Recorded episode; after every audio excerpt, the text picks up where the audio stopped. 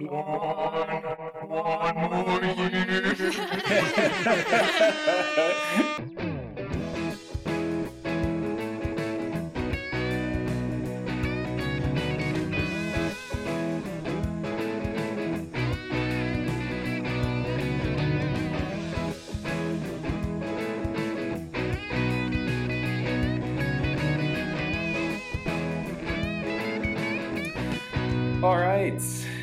Welcome back, ladies, gentlemen, and everybody in between, uh, to another exciting installment of Bands, Beers, and Buzzwords, the only show where you talk about your favorite music and I try to get you drunk doing so. I am your host, John Pagliasotti.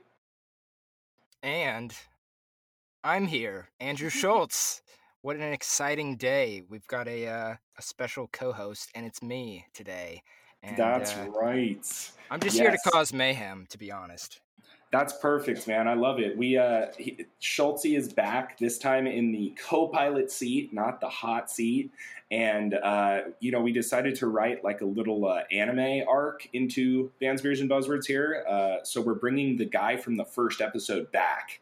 So he returns now, and Yeah. uh, Sch- Schultze now has a he has a cool scar and a way sicker outfit, and he's glowing with some sort of uh, new power that he discovered while he was away. So there, Yes. there you go. We all know that I died at the end of the first episode, and, and so I, I went to some uh, some other planet to train in the afterlife and uh, get new powers and come back stronger than ever. He's back, exactly. Well, we've been toiling away here. Um, it sounds like there's another voice on the stream here. Are we uh, getting our, our signals crossed with somebody here, Schultz? I believe we have a guest. Oh, we have a guest today. Who is this? Hey everyone. oh, what up? Guys, this is Emily. She is the newest addition to the Redefining Records team. So, uh, Woo. Schul- and I thought, what better way to join the team than uh, put her through some sort of hazing ritual that involves drinking and music? So, uh, here we are. Uh, Emily is our guest today. Emily, what uh, what album are you talking about today? Ooh, yeah. So we're gonna be talking about the Slow Rush, Tame Impala's album. I believe is the fourth one. I want to say it's the fourth one. I I love Tame Impala, so listen to it all. There you go. I like it. Um, sweet. I'm stoked to get into that. Uh, but first, we have a little music news. Or actually, before we do music news, we should probably plug uh, everything, huh? Yeah. Okay. You better you better plug the brand, John. plug the brand. I've been good about it. You have been, you have been. I've been pretty good about it. Okay. Yes, this is, uh, like I said, a Redefining Records uh, podcast. Uh, so go check out Redefining Records uh, online on the internet or on Do Instagram it, or anywhere. Uh, you can find Schultze's podcast, uh, Sounds for Thought 2. That is kind of the uh, sister pod to this one. And then uh, what is my what is my name on Instagram? I'm Delta Dagger Music. You should follow me. I will post updates for this podcast there. Uh, and of course, while you're at it, go ahead and follow, like, and subscribe. Everything, you know. Are we gonna have a Patreon soon? Um, probably you know at least probably within the next week to year Okay. to, twelve years maybe.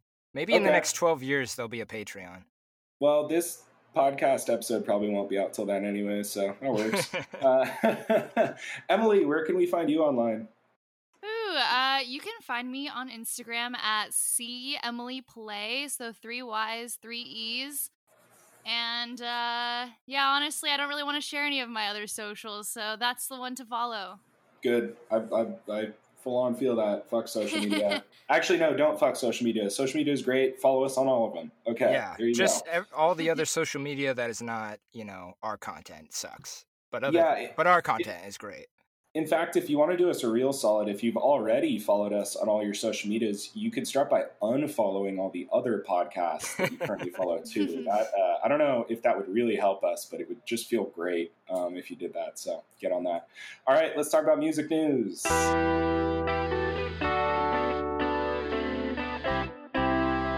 Music news. Music news. Okay. Um, music news today. Uh, this is actually huge news, man. Um, the CDC has said that uh, if you are an adult and you are fully vaccinated, you don't have to wear a mask anymore. So why is that music news? It means we can go to concerts again, man. Woo. So yeah, this is like the biggest news. I, I, don't think we've recorded a single episode of this podcast uh, without some kind of a mask mandate in place. Is that right? I think that's true. Yeah, this podcast yeah. started, you know, right in the right in the middle of the pandemic. Right in the thick of it. It uh it it made me think about actually something that you wrote on the blog, Schultz. Uh, I forget the exact name of the article, but uh, you'll have to remind me. But it was about like, uh, you know, would you rather go see a uh, brand new band that you had never seen before, or would you rather go see like a band that you've already seen a bunch of times and you love? Uh, you know what I'm talking about? Yes, that was a little piece I did a couple months ago because of the depression that came with the pandemic and not being able to go to live shows. I was just thinking about going to live shows and like John said it was a little just kind of hypothetical philosophical debate about whether you'd prefer to see a brand new band with no expectations, possibly find your next favorite band, or if you want to go see a band you know and love where you can sing along to the lyrics and have a great time, but you're not going to be like surprised by anything, you know? Right. So, I mean, we're here, man. The day has come. So, what do you think? Where does where does Schulte stand right now on that issue? Ooh, what a great question. You know, I gotta say, I think right now I'm ready to discover some new music. So I've been in a in a new music discovery kind of binge lately the last few weeks for me. So I'd like to go out and just go see a local band. I'm in Seattle now. Haven't haven't gone to any shows since I moved here. I'd like to just go see a cool up and coming local Seattle band that I've never heard of. Hell yeah, dude. Go see the next uh, Sonic Youth or Jimi Hendrix or uh, something like that. Emily, what about you? What do you think? Where do you stand on that issue? Who are you most excited to see now? Uh, so many people, but um, one okay. So I really wanted to see Kaytranada, but unfortunately, he canceled his San Francisco show even after like people started rescheduling their shows.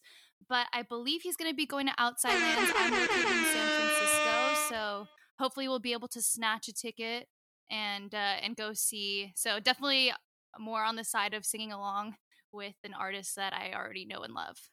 Nice, I dig it. Well uh, I gotta stop you. You hit our first buzzword of the day.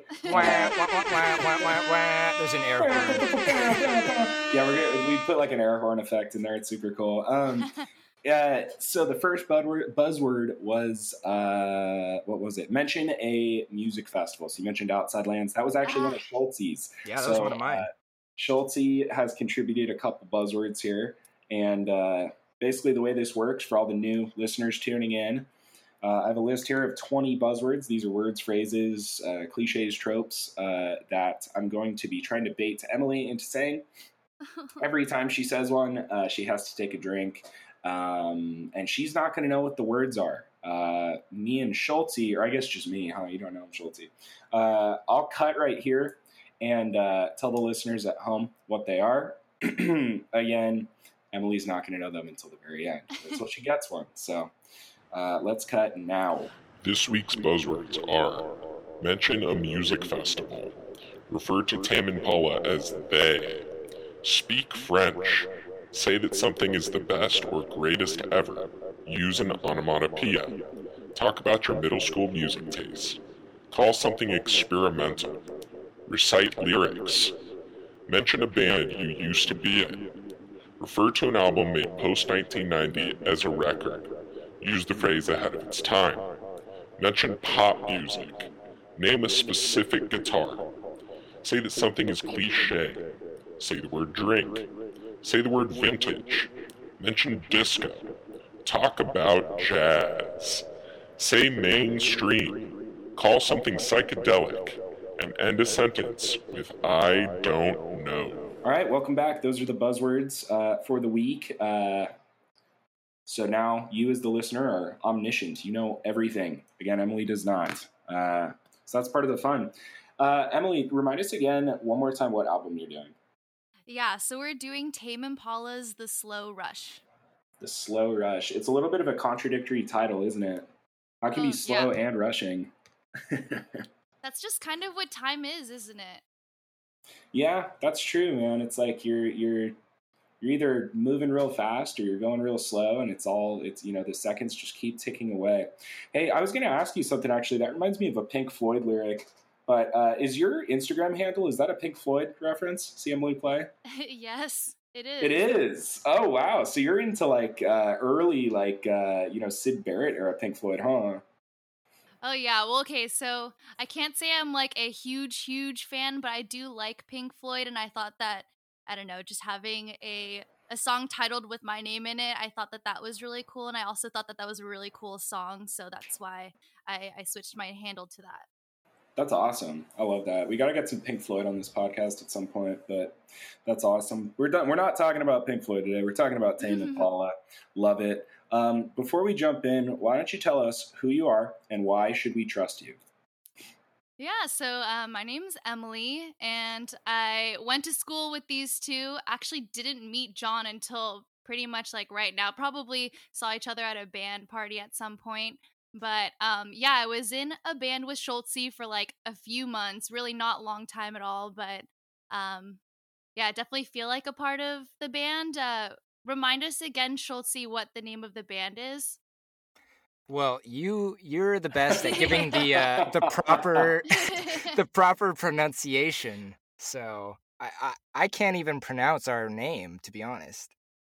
All right, so Americans call us Frisian, but uh, the French who would know how to say it, uh, frisson, which means shivers in French, uh, is the name of what the band that I was in and met Schultze uh, through that. And And, and she was instrumental in our band. Really, we were not a band without her. I gotta say. well, I think it was just it was all the groupies that I brought along definitely made our our band parties a lot of fun. I don't know what you're talking about. I need to. I need to hear this. I didn't know this side of Frisian. Yeah. Well, you got to um we got to get her for uh at least one buzzword there. there were two actually. There's right two, there, oh sir. God! So uh, yes, excuse me. Um, yes, mention a band you used to be in is one, and uh, speak in French is number two. That was one that Schultze Mm. contributed. So uh, good stuff there. Um, what did what did you play in the band? uh, mainly the cowbell. and uh, I sang a little bit, did some female background vocals. nice, nice. That's awesome. Yeah, that's uh, that's all good stuff. It, did uh, Aiden get his love of the cowbell from you, Emily? I definitely, I mean, he he had the love for it before me, but I think I definitely brought more of just you know the potential that the cowbell has. Yeah, you you elevated it. You took it to a new level, huh? Mm-hmm. Yeah. That's awesome. How many? How many? This is funny because, uh, excuse me. I swear to God, I don't have COVID. I got the shot on Wednesday. Um, I was just putting things into my body last night that are making me cough. Today, Okay, so, so that's, that's. I'd like to I'd like to clear the air because this is one of the questions I was going to bring up before we started recording. But John, what did you do last night? You're clearly you must be hungover or uh yeah. Something- yeah. I know you. Um, you're you're so- hungover right now. Be honest with the audience. I'm extremely hungover right now. That's the honest truth. I, I'm I'm glad you picked up on that. Basically, uh, last night I went out because I'm vaccinated now. I went out to um, Cassidy's uh, down on the Balboa Peninsula here, also known as uh, Tragedies and Catch a Disease. Um, beautiful establishment, total dive bar uh, down there on the peninsula. Just an absolute institution of, of Newport Beach here. And uh, I was there uh, drinking and doing some other things too that I uh, I will plead the fifth on those, but uh, I'll just say that uh, I- I'm I'm hungover and I'm coughing a little bit today. So there you go. That's all I asked for. I just want some honesty. That's it. yeah. You know. yeah, that's it, it. man. So that's what I was up to last night. Have you guys gotten your shots yet? Yes, yeah. I'm actually like it's been about a month now since I've been fully vaccinated. Got the the J and J before they paused it on the world, Oh, nice. and yeah. I I survived. That's good. You made it. At least you've survived so far. I got the J and J as well. It was super sick. The Uh, they and like exactly one and done. They cut me to the front of the line. I was out here at the OC Fairgrounds to get it. There were probably hundred people in line, and some dude was like, "Hey, if you're getting J and J, follow me." And he just cut me past the whole line and sat me down at a table. It was beautiful. It was wonderful. Great experience. Nice. Yeah, I got the Moderna uh, two-parter, and I just got my second shot this past Tuesday. So I don't know. I guess I'm technically not fully 100% vaxxed until what, like two weeks after that shot. I don't know what the science is, but but I've gotten all my shots, and uh, I had some gnarly side effects. I got sick as fuck. I got like a 101 fever uh, Oh, from the shot. So it's a, little, Damn. it's a little rough, but now we're over that. We're we're through through the thick of the woods, and we're feeling good. And and I'm vaxxed. There you go. Vaxed and waxed, baby. They uh, they actually did both those services for me at the same location. I don't know if they offer that to you guys, but anyways, good stuff. Uh, Emily, let's talk about Tame Impala. We're talking slow rush today. Uh, you said you're a big fan of Tame Impala and uh, all of the uh, discography there. What made you choose this album in particular? I thought that it'd be a really interesting album to explore just because there are a lot of, you know, things in there that you need to look into the lyrics and really try to figure out what it is he's talking about. I've also come to find that sometimes I don't even really understand what he's saying until I read the lyrics because his accent. so so yeah, I, I thought that it'd be really interesting to talk a little bit about time and just yeah, the the kind of how different it is from like his previous albums too. And since this was also one that came out just before the pandemic hit, I thought that it'd be cool to to discuss. Yeah, yeah, I feel that. Um, so yeah, tell us about the timing of this record. Then, when when exactly did this come out? Yeah, so it came out February 14th of 2020, so Valentine's Day. Kind of wondering whether there's meaning behind that. But um yeah, so it's it's a little bit over a year old now.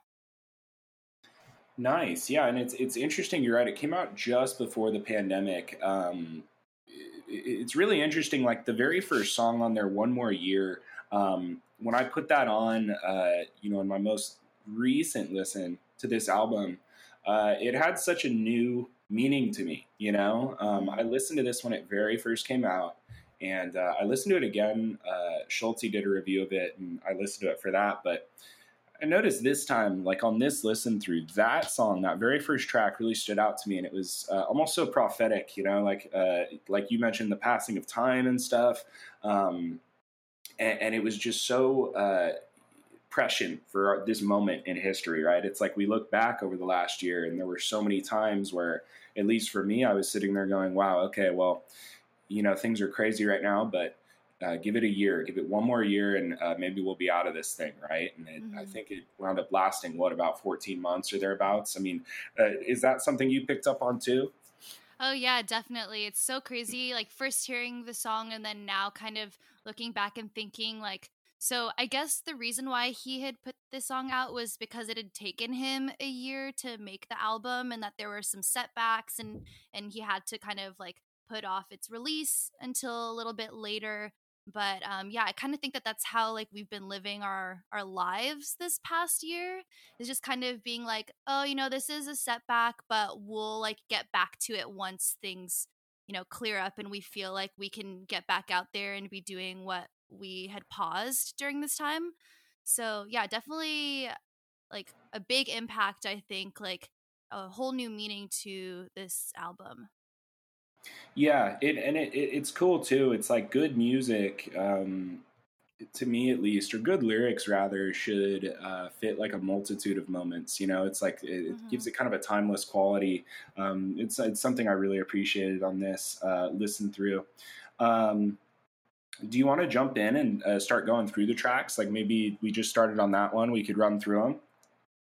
Yeah, sure. So you want me to just kind of go through the different songs on the album and and kind of what they mean or like maybe a little background or Exactly. However you want to do it, we could just take it one by one and you know give us a snapshot of what what do they sound like, what do they mean. Yeah, just whatever you want to say about it. Okay. Yeah, I mean, I think that like when I was doing like an analysis on this album, I definitely was looking more into the lyrics than I had ever done before. A lot of times when I listen to music, it's more just about like the instrumentals and and that and like, you know, his voice too, but I never really did a deep dive of like the meaning behind a lot of these songs. So, um yeah, I actually have some notes that I took just about like a few different things um just to add a little bit more onto the one more year song. So, um, one of the setbacks that he faced was that there was a fire at his Airbnb in Malibu and he had lost a lot of his things in the fire. Also, think a little bit about like during this time when Australia was also on fire. Um, so he, he's from out there, and there was a lot of uh, a lot of things in this album that I think he kind of um, he relates back to like environmental changes and just kind of how like you know time is slipping us and how we aren't necessarily able to you know do anything about our past but we can change the future and uh, one thing I really liked about this song, though, was like the what he refers to as the Gregorian robot choir that he has in this in this particular song. Um, I don't know if you guys. That's kind of one of my favorite things about this one yeah, super interesting. It has that like huge kind of tremolo effect and, and pitch shifty octave thing going on. How, how would you describe that? I think Gregorian chant is actually such a great way to describe that. how how would you describe that just sonically, just a snapshot for someone who's never heard it? It's like uh,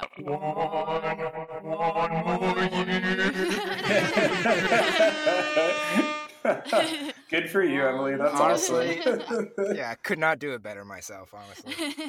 I mean, there's definitely like five different harmonies happening right there. I could not put that into the one voice. yeah. Also, can't really hear myself in the headphones, so definitely like probably sounded terrible right there. But no, what I'll do, what I'll do for you, Emily, I'll, I'll take that uh, snippet and I'll, I'll pitch shift it and throw some effects on it for you and make oh, it sound amazing! Okay, Lo- love to hear that. um, I do have to get you though. Uh, recite lyrics is one of the buzzwords. Ah, okay. Cheers.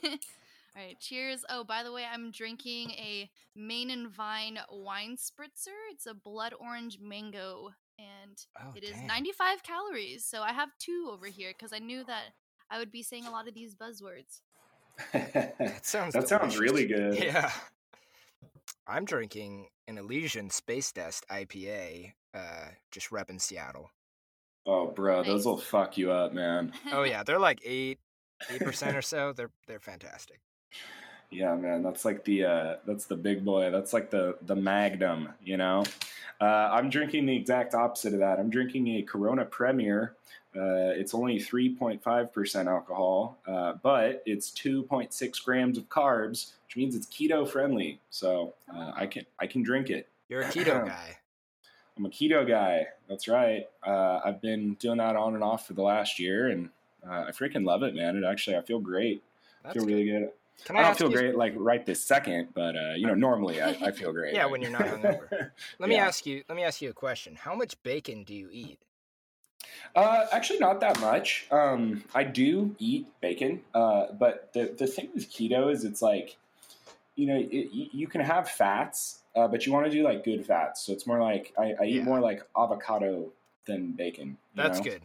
I just feel Um, like every keto recipe I've seen on like uh, the internet pop up was like wrap everything in bacon, substitute bread for bacon, substitute everything for bacon, and uh, well, I'm glad to hear you're not eating too much bacon because I, I was I was honestly kind of skeptical about keto, but just hearing you say that it's working for you, you know, I could I can get on board. Yeah, it's like you, you can't just eat a shit ton of bacon. Like that that's kind of what I thought it was when I started was like, oh, I'm just going to eat like bacon and eggs for every meal or like steak and eggs or something, but that gets old pretty fast, man. Like you got to you got to eat your veggies, you know. So, Well, that's that's good. I'm glad you're feeling good. Yeah. Absolutely. Um, Emily, what fad diet are you on right now? uh, I'm on the eat whatever I want diet. Yeah. Hell yeah. There you go. Live your life. it's summer. We're all free now. Eat whatever you want. I agree with that. I like that. Um, dope.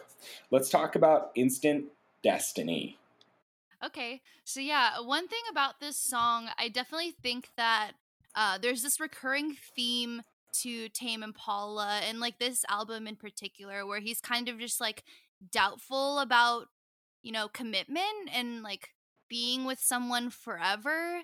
Um, it seems like he talks about a lot of like, let's just see how this goes. And uh, I think in particular in this one, he's trying to figure out like his future really quickly because, you know, he talks about, I'm to have to drink for this, but he's talking about doing something crazy. And this is really out of character for him to kind of just be like, okay, I'm to make all these plans because, you know, I've been putting them off for so long and I've really just not been doing the, like, he's not been walking the walk so much. So, um, yeah, I think this idea of like making something permanent uh, and that he's like finally ready for something permanent is kind of uh, indicative of how like much he's grown since his last album. Uh, if you guys know Currents, I think that that was kind of more like a a breakup album, like definitely like kind of a little bit more on the angsty side and this kind of shows like his maturity and like seeing that he can, you know, make make up his his uh whatever his dream is, he can fit like his love life into it. That's kind of just what I've I've picked up from this song. What do you guys think? Yeah, I I feel that as well. Um definitely yeah, you're you're right. His uh chorus of like do something crazy a, a little bit out of character uh for Mr. Kevin here. Um he yeah he's normally a little bit more of a sad boy um, which i think he like kind of got out of on currents to an extent. Uh, mm-hmm. but like this album especially i, I think I, I, like your comparison of this whole sound and this whole record to currents. It's like this one's like way more mellow. I, I think you're right. He does seem a bit more like sure of himself and sure of his sound and sure of his musical direction. Um, currents was sick because he got to just kind of like blow up and do something totally different than his first two records. Um, uh, but it, I don't know. I, at least for me, it, it, caught me off guard.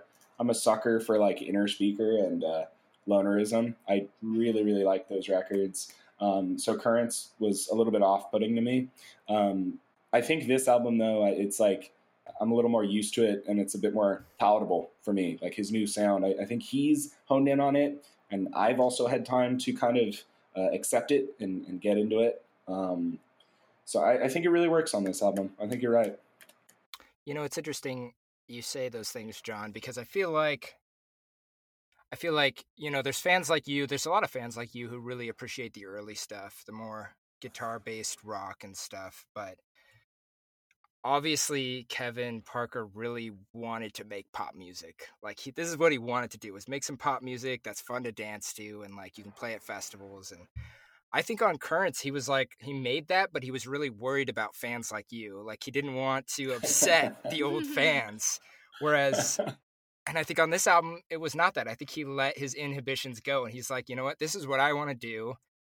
Even if it's not what I used to be, like some people are going to be upset, I'm going to commit to it fully and uh, just lean into it. And I feel like it got kind of a better response from people like you, like you just said, where you you sort of bought into it a little more. Yeah, yeah, I, I think I think that's probably right. I, I think, yeah, maybe it's because he's kind of like honed his sound. It's I don't know, like maybe musician to musician, I can kind of feel when when someone's faking it or not necessarily faking it, but uh, what you say about like his inhibitions. Yeah, like maybe, fully committed.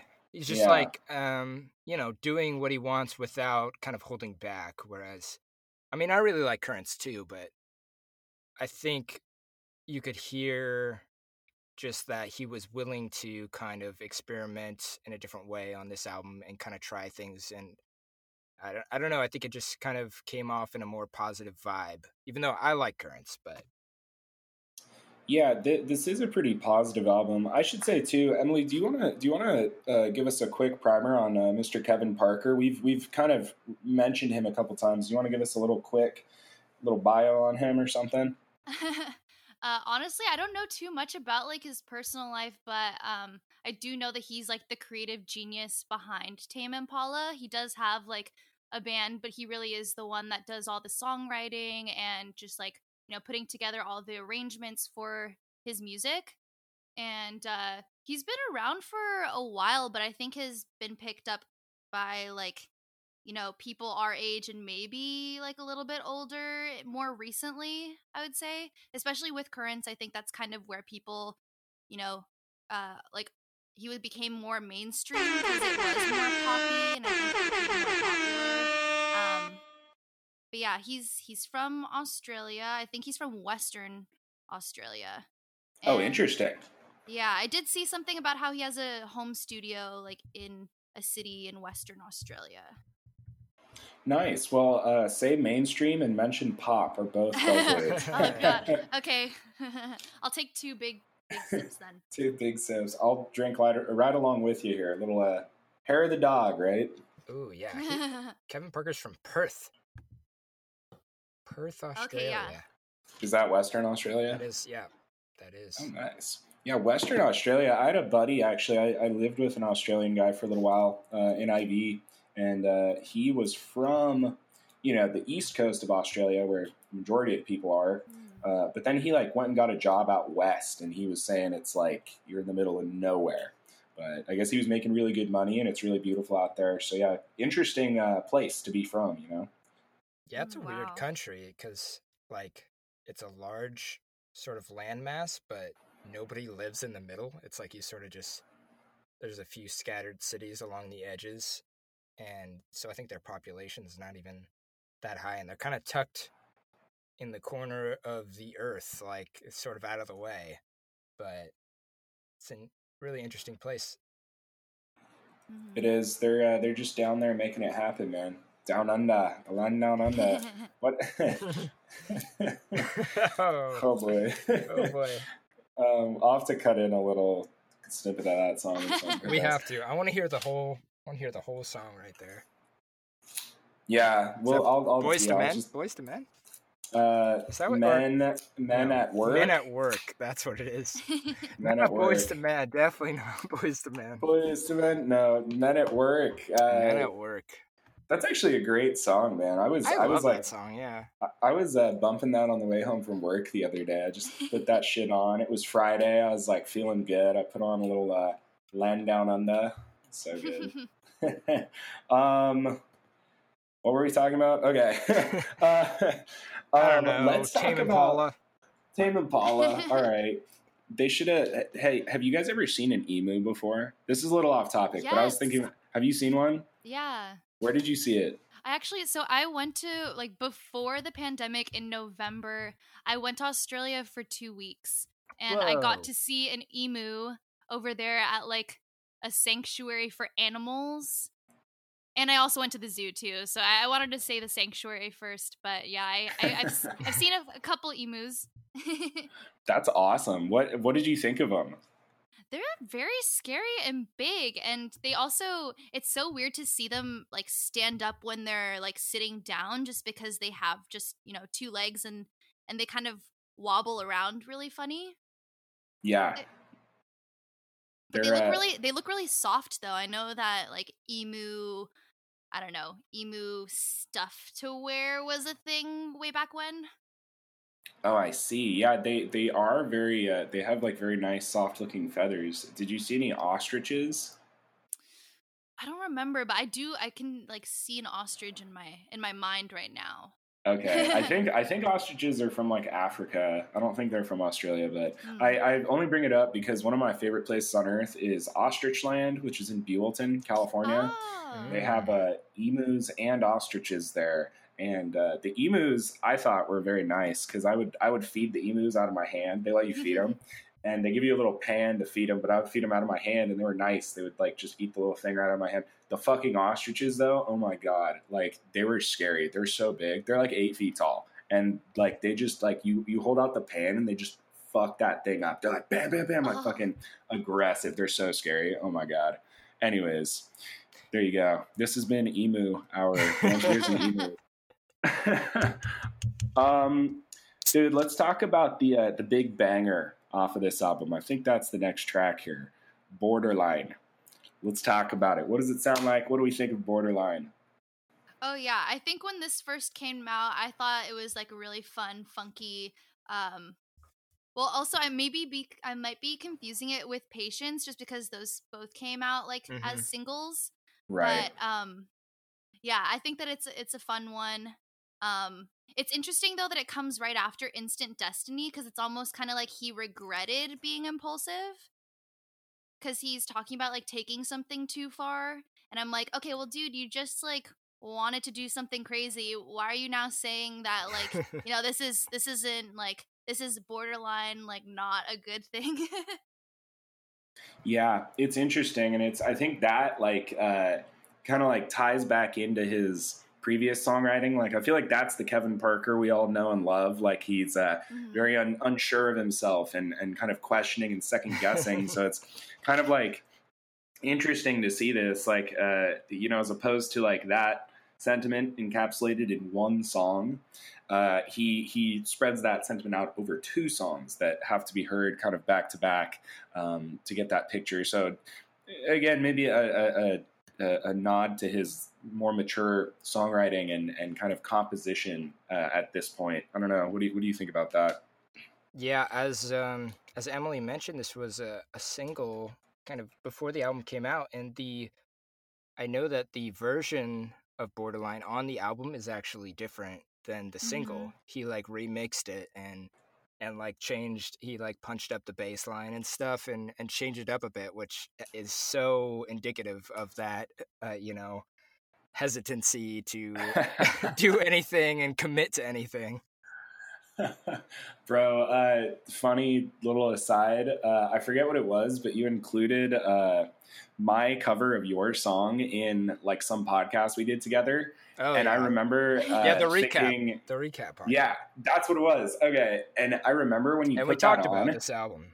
Yeah. We did talk about this album actually. Yeah, you guys, uh, listeners, should go uh, and and uh, and watch that or listen to that episode of Schulte's podcast, Sound for Thought, where we uh, run down our top what five each? Yeah, five. we did each five of each of 2020. 2020 so 10 total Yeah, that was a cool episode. Uh, but it's funny because uh, you actually used the version of that song that was released on Cult Covers. Uh, but then I actually went back and remixed and actually re-recorded a very small vocal part uh, at the end of the song, and then released that on my album. So it's oh shit I'm dude. like I'm like right there. I, I was like listening to it, and I was like, oh, this is the old version of it. Like whatever. Like nobody's gonna know, but like Dude, I I, didn't even know. I didn't even know. That's a revelation Yeah. to me. And and it's I fucking wrote the song and I didn't notice. So that's pretty funny. Uh, I'll have to listen back to that then. Compare the version Yeah. because I had it. Yeah, I had it saved on my uh, on my computer because of I released the cult covers stuff together on Bandcamp, and and so I had the song file already on my computer. But I'll have to compare it to the the version that's on Spotify now. That's on the album. Brawheist Yep. 2006. Brow Heist 2006. Everybody go listen, download, check it out. Buy my merch. Buy the Redefining Records merch too. We've got some great merch up. We do. Emily, have you seen the the merch yet for Redefining Records? no, I haven't. I need to take a look. I'm gonna have We'll to s- get some. No, I'll send you some. You're on the team now. You get free Woo. merch. I'll Hell send yeah, you a, join- a, sh- a shirt or a hat or something. Ooh, I love that. yes. We need we need somebody who's not a big ugly ape like me or Schulte wearing it. You know. it's very true. Very true. Sorry, Schulte. Oh no, I agree completely. I agree. All right. What's next? Borderline. Uh, Borderline. So are we are we happy are, are we happy with Borderline right now? Well, so you know what's interesting? I feel like that whole idea of him just kind of, you know, not really sure of himself, like definitely comes out through this one because he's like asking him all himself all these questions. And I feel like that's also something that he does in like a few of the other songs in this album. And he talks about like, am I, you know, are people gonna know and love me? Um, something that comes out like in one of his other songs later in this album, where he's talking about how like fame was kind of one of the driving forces for you know what he does but it wasn't like one of the main things so it's interesting to see like how he's changed as an artist too and realizing that like fame has changed him a bit and he wants to kind of go back to, you know, the person he was, but also like can he at this point now that he's like, you know, globally known as Tame Impala? Pretty It's a good, uh, it's a good question. It's the eternal struggle of uh, like you know the the the the terror of being known versus the joy of being loved. Right? It's like this Mhm. eternal back and forth. It's like I, I kind of want to just hide in my room and, and do my thing, but I also want to be out there like meeting people and doing stuff. And it's like you know the eternal kind of struggle. Right? He's like uh, I feel like Kevin is a like really introverted guy, but like he kind of also likes being extra extroverted, and it's like it's interesting. Even just like watching his performances, I feel like you can see that progression for him of going from just like uh, like a just an artist, right? Just standing on stage playing his Mhm. music and playing incredible, you know, incredible music. But uh, now he's kind of a little bit more of a showman and stuff. It's just interesting to see. Interesting progression. Hmm Yeah, definitely. Like, especially with his light shows and stuff, I feel like, you know, he does have a bit of stage presence, but he still is like the same Kevin. But I think it's just the light shows and everything that he adds to his performance that really like makes it the star quality look that I think he might be going for just to appeal to like more people. Yeah, yeah, I see that. Like maybe he he plays the game a little bit. Like he's he's still a introverted guy focused on his craft, but he he's learned how to sort of uh like fake it till you make it almost. Mm. You know, Mhm. it's interesting. Um, if you could describe Borderline in one word in terms of like musical style, how would how would you describe it? Ooh. I don't know why this comes to mind, but I'm thinking like kind of Sade style. Oh, okay. Like- Kind of take. like R R R and B sort of. Um, kind of, yeah. I, I'm like hearing some more like flute instruments too. It's very like there, there's like some ambient tones to it, but I don't know. Yeah, I, I think that Sade was like the first thing that, that came to mind for some reason. But I just kind of imagine like the flute happening like after like the end of the verse, and I'm just like, wow, okay, yeah, I'm feeling, I'm feeling this. Interesting. That's a really cool take. Um, how, how does the flute go? oh man, am I gonna have to drink for this? Maybe there's only one way to find out. I don't even know. It's like do do do do do do, and then it's like. I, I like I could I could never like redo these things. Like in my head, it sounds one way, but then when I try to you know tell you how how I like think it is, it's just it's never it never comes out the way I want it to. That was that was perfect. beautiful. Um, that's really all I needed. Use an onomatopoeia is one of the buzzwords. So, All right, okay. um, but you're you're so right about uh, the R and B. That that's such an interesting take uh, for Borderline. But it's funny you say it because actually the very next song, uh, pos- posthumous for, uh, forgiveness. I'm uh, I'm I'm losing it right here, man. Posthumous forgiveness. I put a note here of like R and B. Like I kind of got an R and B vibe from that one. Um, Mhm. and and this, I, I feel like the first three songs, sonically in terms of the soundscape, are somewhat similar. Um, they sound like they could have come off of maybe Currents Mhm. to me. Yeah. Um, but then posthumous forgiveness comes in, and this one's like a lot different. This, uh, well, why, why don't you talk about it? What, what do you think about posthumous forgiveness? Yeah, actually, like taking a look at the lyrics and just listening it to it again. I listened to this like I, I listened to the full album twice before we we got on this today. But um, yeah, actually, I I just wrote like wow because this is actually like a very beautiful song, and it's about you know forgiving his father, uh, you know for you know just not being around, and this is kind of like a song of forgiveness after he's already gone and there's a lot of there's a lot of deception in this song that I feel like is another theme in Tame's albums. Um he he definitely is like a little bit um re- resentful of you know the way his dad was to to him and to his brother but it's really interesting how the arrangement switches up in the end and you can kind of it, you can see how it's it's like super different and a little bit more upbeat and it kind of seems like you know his dad wasn't great to him and he wanted a better relationship just to show him like what he's become and despite like the fact that his dad was absent from his life.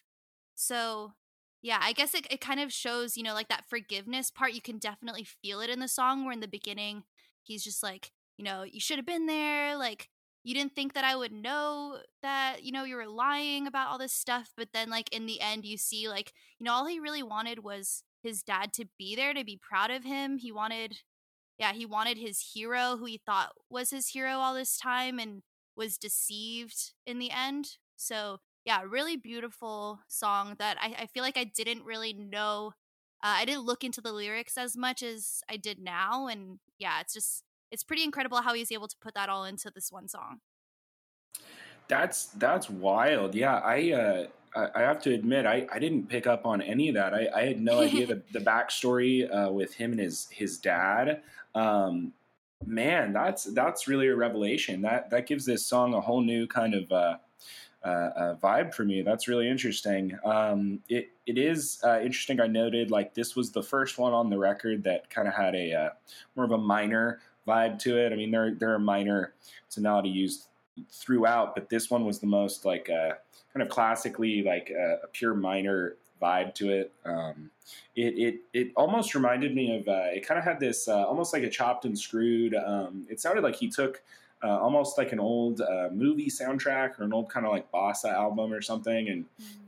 or maybe one of these old kind of like jazz, like big band jazz or something. It sounds mm-hmm. like he mm-hmm. took some kind of vintage old thing like that, the strings and such, and and and kind of like chopped and screwed it. It sounded like he was going for sort of a vintage uh, vibe to an extent. It has this very classical kind of minor uh, sound. Um, really, kind of a departure, I thought. And uh, it's interesting then that you you tell me the story behind it. It kind of makes sense. Like this is a very sad song, like a very classically sad song, but also uh, you're you're right. There is kind of that uptick, that upswing. Uh, mm-hmm. Then at the end, I, I guess again in encapsulating Mr. Kevin Parker's uh, sort of uh, constant uh, questioning, right? Like his second guessing, right? Like this is this really really sad thing, and then oh well, here's this, right? Like it's super mm-hmm. interesting. I, I, I I appreciate you sharing that that anecdote about his life. I, I had no idea. That's really interesting. Um, yeah, very cool song though. Um, let's talk about Breathe Deeper. Tell me about Breathe uh, Deeper. Yes, my favorite. this yeah. is a sicky one, huh? I, I put a little star next to this Love one. This one. Schultz, you wanna you wanna start and say a little bit? Uh, yeah, sure. Uh, it's a banger as much as a Tame Impala indie song can be a banger.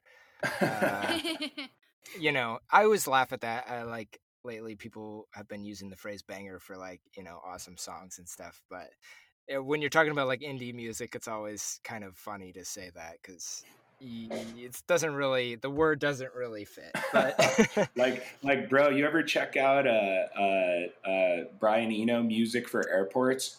Banger bro. Banger. Banger, banger. need a different word need a different word for like indie gems but uh oh it's just so cool. It's so um you know the rhythm and the drums and and the beat is just like creates this really cool vibe it's very disco as is a lot of the album to be fair. but I feel like I don't know how he feels about it, but I feel like he like accomplished the goal of the album on Breathe Deeper. Like it just it kind of sums up the album and uh, is a fun one to dance to, and it's just got a great groove, and and I just love listening to it, and it, it makes your head bop.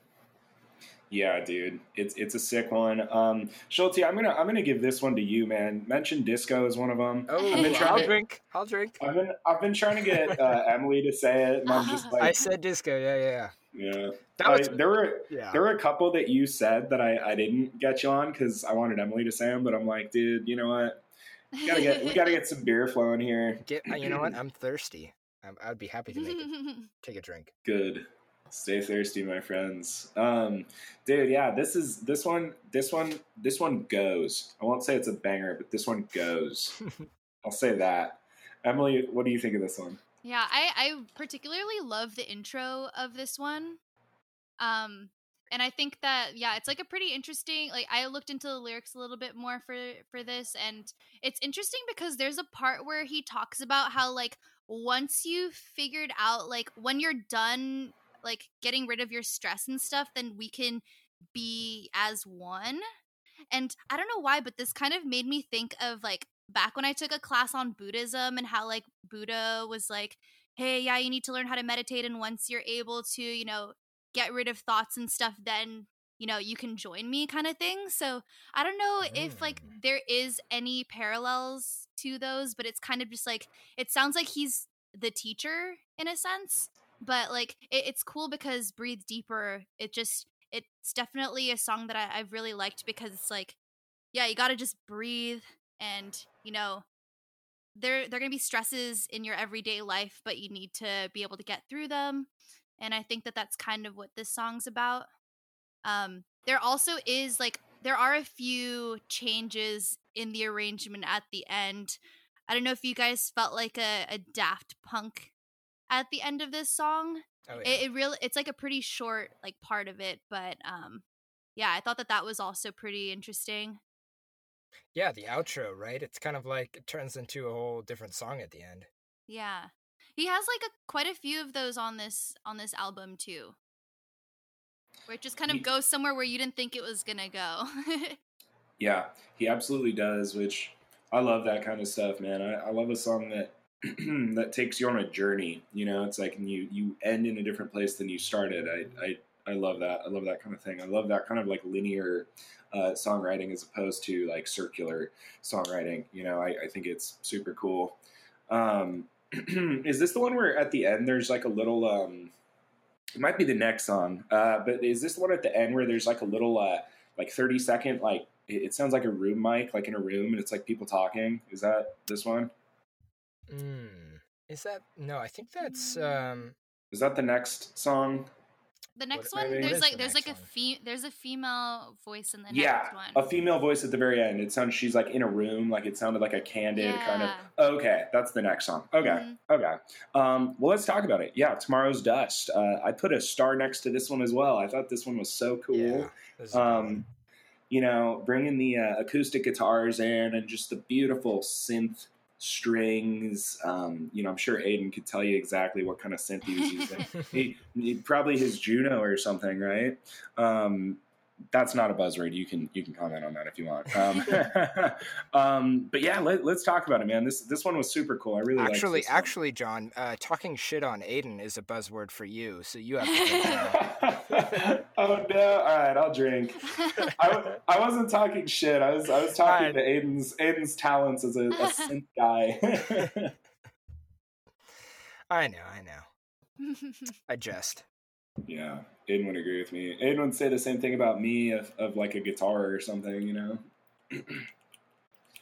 what uh do you know what kind of guitar he was using on this record? Was he still using his uh, his old Rick or because wasn't it like his it, during the fire he escaped with one of his guitars, right? It was like his Yeah. guitar, his laptop, and like like one other thing. Like he he made it out of there with like nothing, right?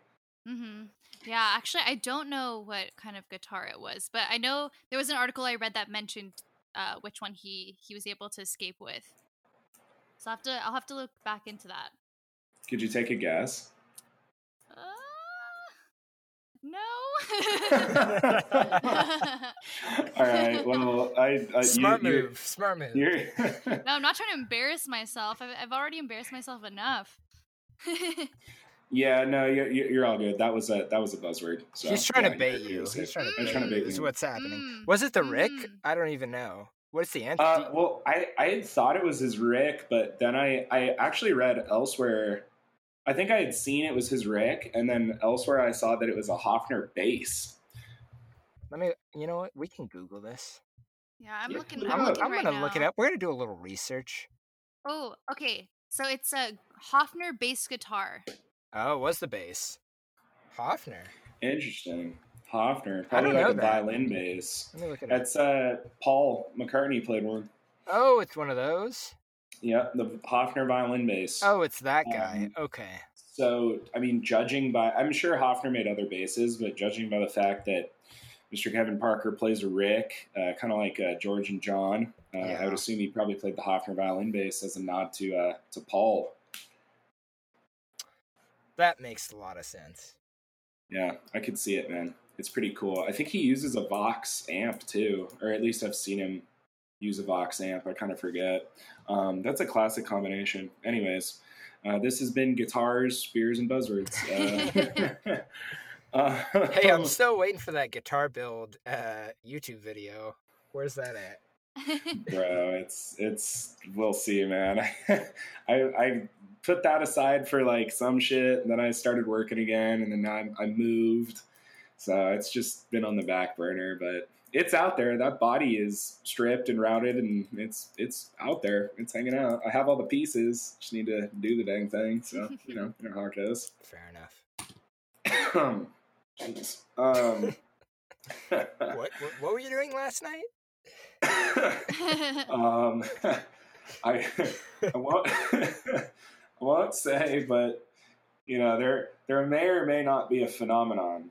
I wouldn't know because I've never done this, but there may or may not be a phenomenon where uh, if you snort something, uh, the next day you get a drip down the back of your throat and it makes you cough. Well, Um, you know- it, it's a post nasal drip from who who knows? I, I don't know what you know ruffians and and and rapscallions do these drugs. I I have no idea. I have no idea. Oh, That's what I've heard. very subtle. Very subtle. um, tomorrow's dust. Uh, dust. Hey, how about that? Dust. Right. Okay. Uh, In case you didn't uh, understand what was being said before. yeah. Uh, last night's dust becomes tomorrow's post nasal drip. We'll leave it at that. okay. Uh, anyways, yes, tomorrow's dust. Uh, super cool acousticy intro. Uh, I I got kind of a almost like a old PS2 video game soundtrack Ah. vibes from this. I don't know. Did you pick up on that at all? I did. I like that. Yeah, I like that a lot. Yeah, that's, that's a good vibe. dude. Uh, yeah, there were some there were some uh, sick like video game soundtracks that like low key kind of influenced me a little bit. Like that'd be kind of fun to talk about one day. That would actually be really fun if someone came on and talked about a video game soundtrack or a movie soundtrack. That would. I don't know. Ideas, ideas for later. I'll get somebody to do it. Yeah, you Um, can just. What else? You know, you can just. uh You can manufacture that. We don't need to wait for things to happen organically. We can just force somebody to come on and be like, "You're going to talk about this because that's what I want to talk about." And uh, I'm, I'm and we'll so pay there. them. We'll pay them off, and it'll be a huge scam. But you'll get to talk about what you want to talk about. dude. I there are so many people I'm talking to right now where I'm like, hey man, you should come on and talk about a Steely Dan album. How about that? like I'm, I'm pushing so hard. Desperately trying to get Steely Dan. I had to cut uh, like probably 20 minutes out of the Def Leppard episode of me just like shit faced drunk ranting about Steely Dan. I had to cut all of it. I was like, this is so bad. I, I this is embarrassing. I need to take this out. So yeah, we need to do an episode on that. well, uh, that was already a super long episode, so I'm glad that you cut that out. To be honest, that that episode Yeah, was long as fuck as it was, even in the final edit. that episode was a fucking struggle, to be honest with you. Very good information. Oh, Had a ton of fun doing it. Uh, but like you can tell by the end. The other thing I cut out was me heavy breathing into the microphone during the last like 20 minutes of the episode because I was dead.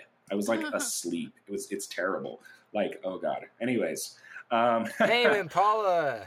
Tame Impala. Yeah, okay, here we go. Uh uh Emily, why don't you take us into the next song? We're still talking about tomorrow's dust. Yeah, do you have any final thoughts on that? Um, yeah, okay, so I actually I turned to Reddit for some info on this song because I was just like, okay, I kind of know what's going on here, but I also want to hear from others what what this is about. So one person kind of summarized it as like your regrets of tomorrow are the decisions you took today, which is like, wow, that's that's pretty Mm, Yeah. that's that's interesting to think about.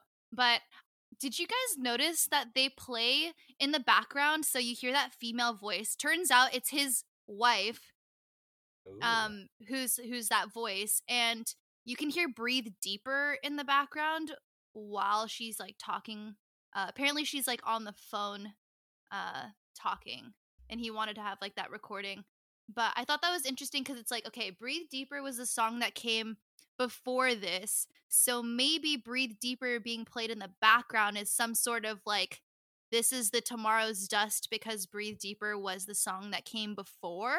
Ooh. Right, right, right, right. That's actually I like that. because that that fits in with our uh, our tentative theory here on uh, what uh, borderline and what were the two songs we were saying like borderline and instant destiny kind of Oh, had mhm. that um, two song sort of uh, couplet like effect Mhm. um, this almost confirms that um, super interesting. Um, you know even if he didn't intentionally do that on those first two songs we do see uh, that he was thinking in that way at least here on these two songs. So that is then a, uh, a technique he was using on this record. That's that's really cool actually. I'm, I'm glad you looked that up. In fact you should post back on reddit and talk about that theory and you'll probably get a ton of uh, reddit reddit gold or, or what is it? Is that how they do it? They give you reddit gold if you do a good comment I think that's right. You, Yeah, get, I you mean- get some kind of awards or something. Yeah, you get you get some upvotes. You get enough upvotes, then you get a uh, get a gold award or something. Yeah. You get a gold. Yeah, it's I. I looked at Reddit for a, a hot second. I was like trying to get. It's a great Information. place to get information. Yeah, it's I don't know. It just turned me off that you have to like pay to get gold and then like reward Oh. people. I was like, this is so dumb. You Like, don't have to do any of that. You don't have to do any of that. You can just like go on there and just chill. You don't have to. There's no. uh There's no like pressure to do anything. You can just look at stuff and read it, just like any other social media place. Nice. All right. Well, maybe I'll give it a shot. I probably Give it a shouldn't. I don't want to a do. shot. I don't want to do any more. I don't want any more. Social well, you media already hate life. social media except for uh, our content. so- except for bands, beers, and buzzwords, and redefining records, cult, and sounds for thought. yeah. Um, all right, let's uh, let's get back on track here Nice. and talk about the next song. What a transition. on track. um, this one, I was like blown away at the the massive uh, piano tone that he gets at the beginning. Uh, just this gigantic resonant piano tone. I yeah, but Emily, why don't, why don't you walk us through this one? Yeah, so it's interesting because with this one, he talks, he, I mean, it sounds like he's, you know, been faced with some setbacks, but, you know, looking forward, he knows that he's still on his way to achieving his dreams. And I think that this is, this is very, like, relatable, I think, with our generation, especially with the pandemic hitting too. I think, like, you know, there are definitely a lot of things that we feel like this this year has been a major setback in our lives so I think I don't know. This is kind of like a promising song. Uh, when I think about it, it's just like you know what? Yeah, sure, this was a major setback, but you know we're still we're still chugging along, and uh, there's still time. And the uh, he mentions the hardest part is over too, so it's kind of nice to think you know yeah we are over the hump now, and and now it's more smooth sailing than it was. Um, I'm definitely you know, analyzing the lyrics a lot more than the song itself. But yeah, definitely some some amazing uh piano in this one. Trying to think like what else there was. It was definitely an epic song though. Yeah, yeah, just like big, epic is a is a great way to put it. Um, you're totally right. Like it, it's it's very grand, um, which is sick. It's just it's cool to hear his like production on this one. I thought um, pretty neat. Schulte, what do you think about this one? Yeah, and that kind of relates to um, you know the the stuff we kind of talked about in our uh, 2020 recap conversation about this album. Was it felt like, and this is a great example of how I felt like this album was made for stadium arenas and music Mhm. festivals. Like, I think Kevin Parker and Tame Impala is kind of peaking in popularity at this point. You know, you could argue about whether he's peaking, uh, you know, quality wise or not, depending on what type of music you like. But it's hard to argue against the fact that he this album was pretty hyped up. You know, he had waited a long time to put it out. It had been delayed, so there was a lot of kind of hype around it, and it felt like he really designed all of these songs to be played in front of massive crowds. And I think this song is a great example of that. Mm-hmm. Yeah, I feel that it's it's definitely that move towards yeah, like kind of the uh, like music festival vibe. Th- this whole album is, and I think currents is too, um, which is cool. I mean, good for him. He's certainly uh, making it work for him. And in terms of peaking, um, what was I going to say? Well, he's he's certainly peaking on something. Oh, you made the same joke last time, John. Did I say that on You oh, said the same shit. thing. Well, I have like three jokes, so such a dumb joke. Oh, it's- it, no, it's good. It's good. It's good. well, uh, let's uh, Emily. Emily, what, what's the next song on here after on track? yeah, so the next one is Lost in Yesterday. And that one also turned out to be a really like popular like I think it came out as a single before it was on the album. I think you're right. I kind of remember hearing this one, and uh, this one was like, uh, to me at least. Wait, did this come out as a single? It may have, because I remember hearing Borderline and then one other single, and I remember thinking Borderline was like the sicker one, in my opinion, of the two. I don't know. What do you What do you think of that? Yeah, wait, were you, are you thinking maybe Patience was the other one that came out around the same time as as Borderline? Oh, maybe it was Patience. And Patience been it. isn't even on the album. Right. Right. Which is maybe that's funny. one confused. Yeah, I re- I read something about it being maybe like a bonus track on like the like whatever the the premium edition is. You're probably right. Also, I just But- looked it up. Lost in Yesterday was the third single, though. So he put out. Oh, so it was a third single. Okay. So he put out Mm. Borderline and Patience around the same time, and then Lost in Yesterday came out. I think like Mhm. pretty briefly before the album dropped. Mm. I see. I see. Okay. Interesting. So I, I, I, I don't know. I may have heard this one as a single. Then I probably did. I was You pretty did, on yeah, top you- of this as it was. Yeah. I was pretty on top of those singles as they came out. Um, why don't you? Uh, why don't you walk us through this one, Emily? What, what did you think of this one? Sure. Yeah. So actually, I wanted to um to mention like, have you guys seen the music video for this one? I have not. I don't think I have. Yeah. What is this? Yeah, so it's a pre- it's a it's a pretty interesting one. He actually like wears a bunch of different like colorful outfits and stuff, and he's like performing at what looks like a wedding reception or something. Hmm. And so one of the lyrics mentions like Groundhog's Day, and if you guys know that movie where um you know like the day just replays on and on, it's kind of the Bill same. Murray, right? Bill Murray, yeah, yeah, love that. Yeah. yeah. It's the same.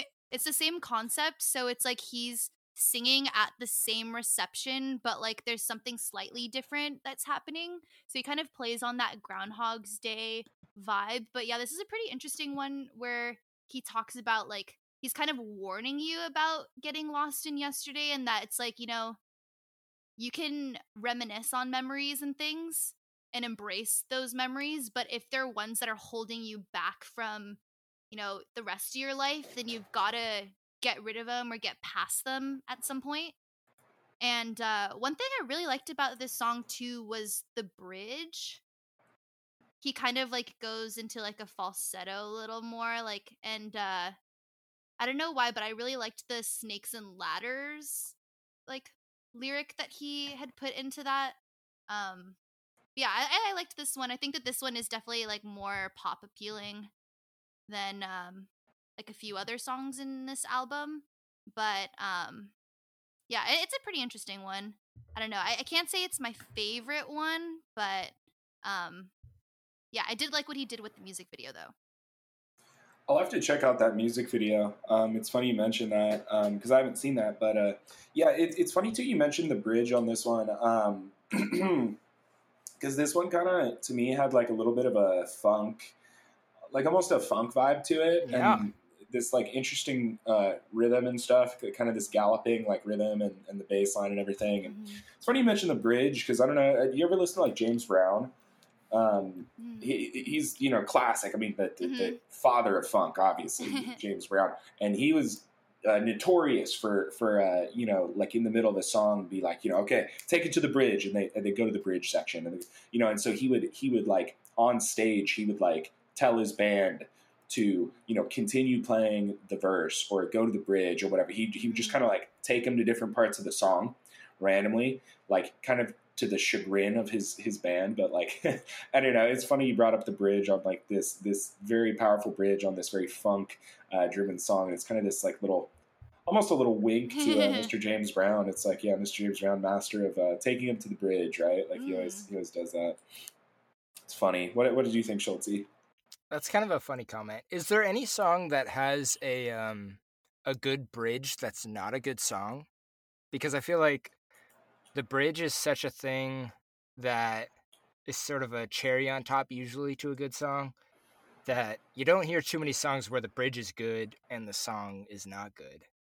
Hmm.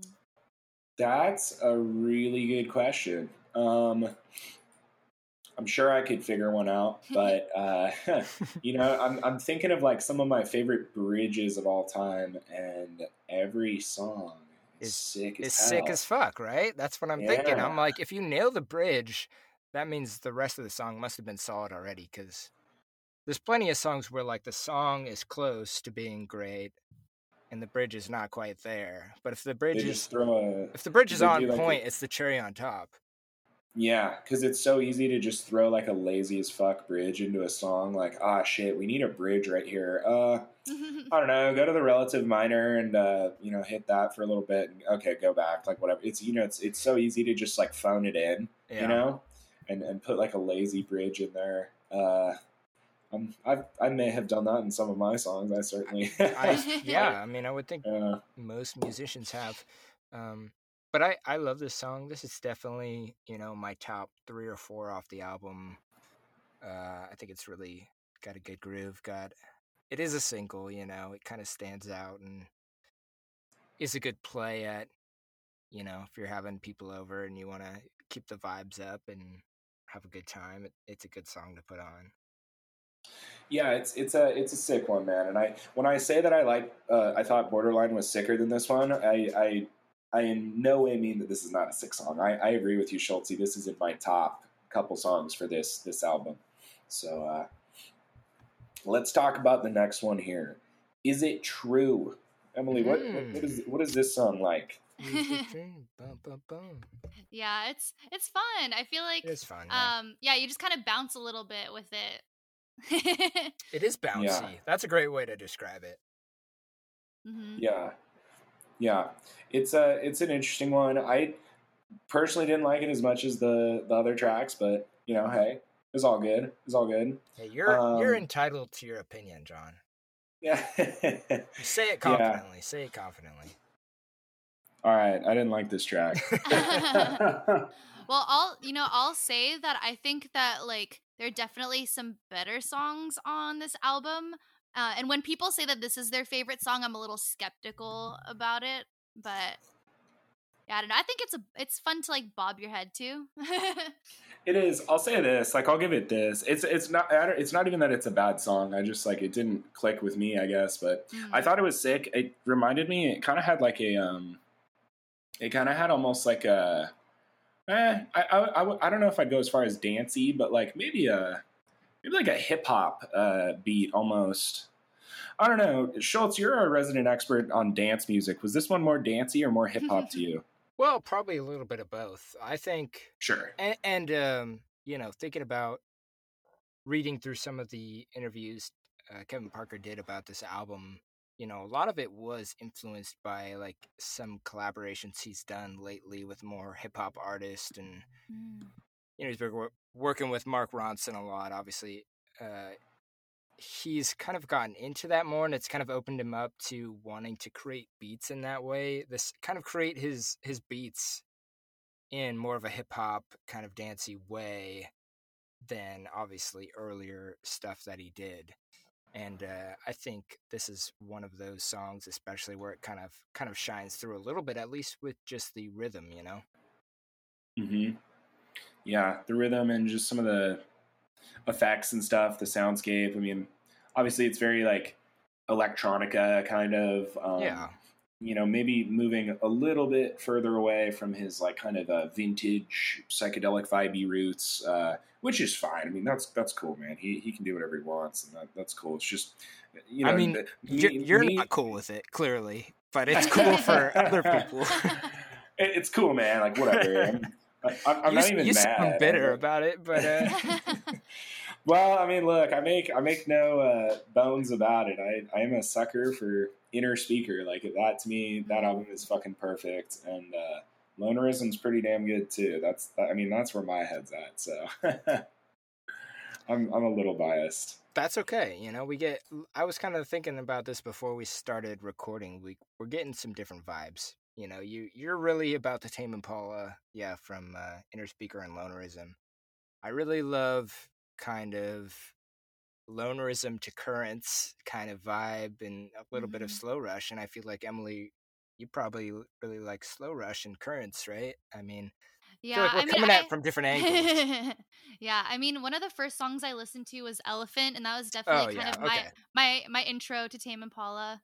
So yeah, I mean, a little bit of lonerism. I feel like Innerspeaker, like I, I've listened to it, but I feel like maybe I'm more into the lonerism, and then past that a little more.